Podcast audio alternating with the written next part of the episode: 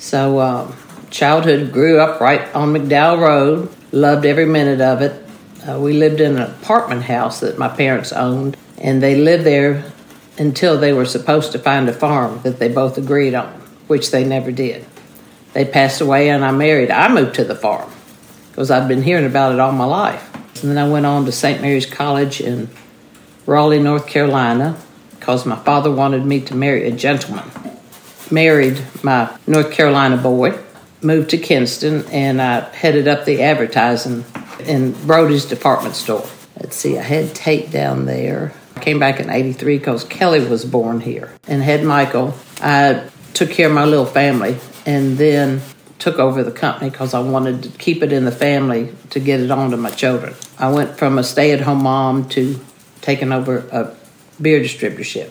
It was not easy in any respect. There were four women wholesalers in the whole nation. When we alerted Anheuser-Busch that I would be moving into the presidency of the company, the next day their private jet flew into Lexington and four businessmen got off the plane and came to our company with their briefcases and everything. So I took them in the boardroom and I sat down with them. They said, Okay, how you plan on doing this? You know nothing about the beer business. How do you think you're going to handle this? And I said, Well, I'm going to learn everything I need to learn from the people here. And I said, And I'm going to manage this company like my father did for many years. They said, Little lady, how you think you're going to do that? You have 160 employees. And I said, Well, you know what? You just watch me.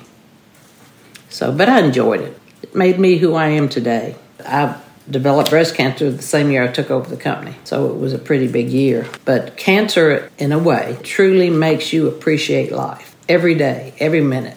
And it's a dadgum shame that it has to happen to you to realize how important life is. My next chapter is enjoying my life, enjoying my children, doing things for our community to make it stronger. I've always wanted to get involved with something in our community, and that's why I got involved with Town Branch because I think it will leave a forever footprint.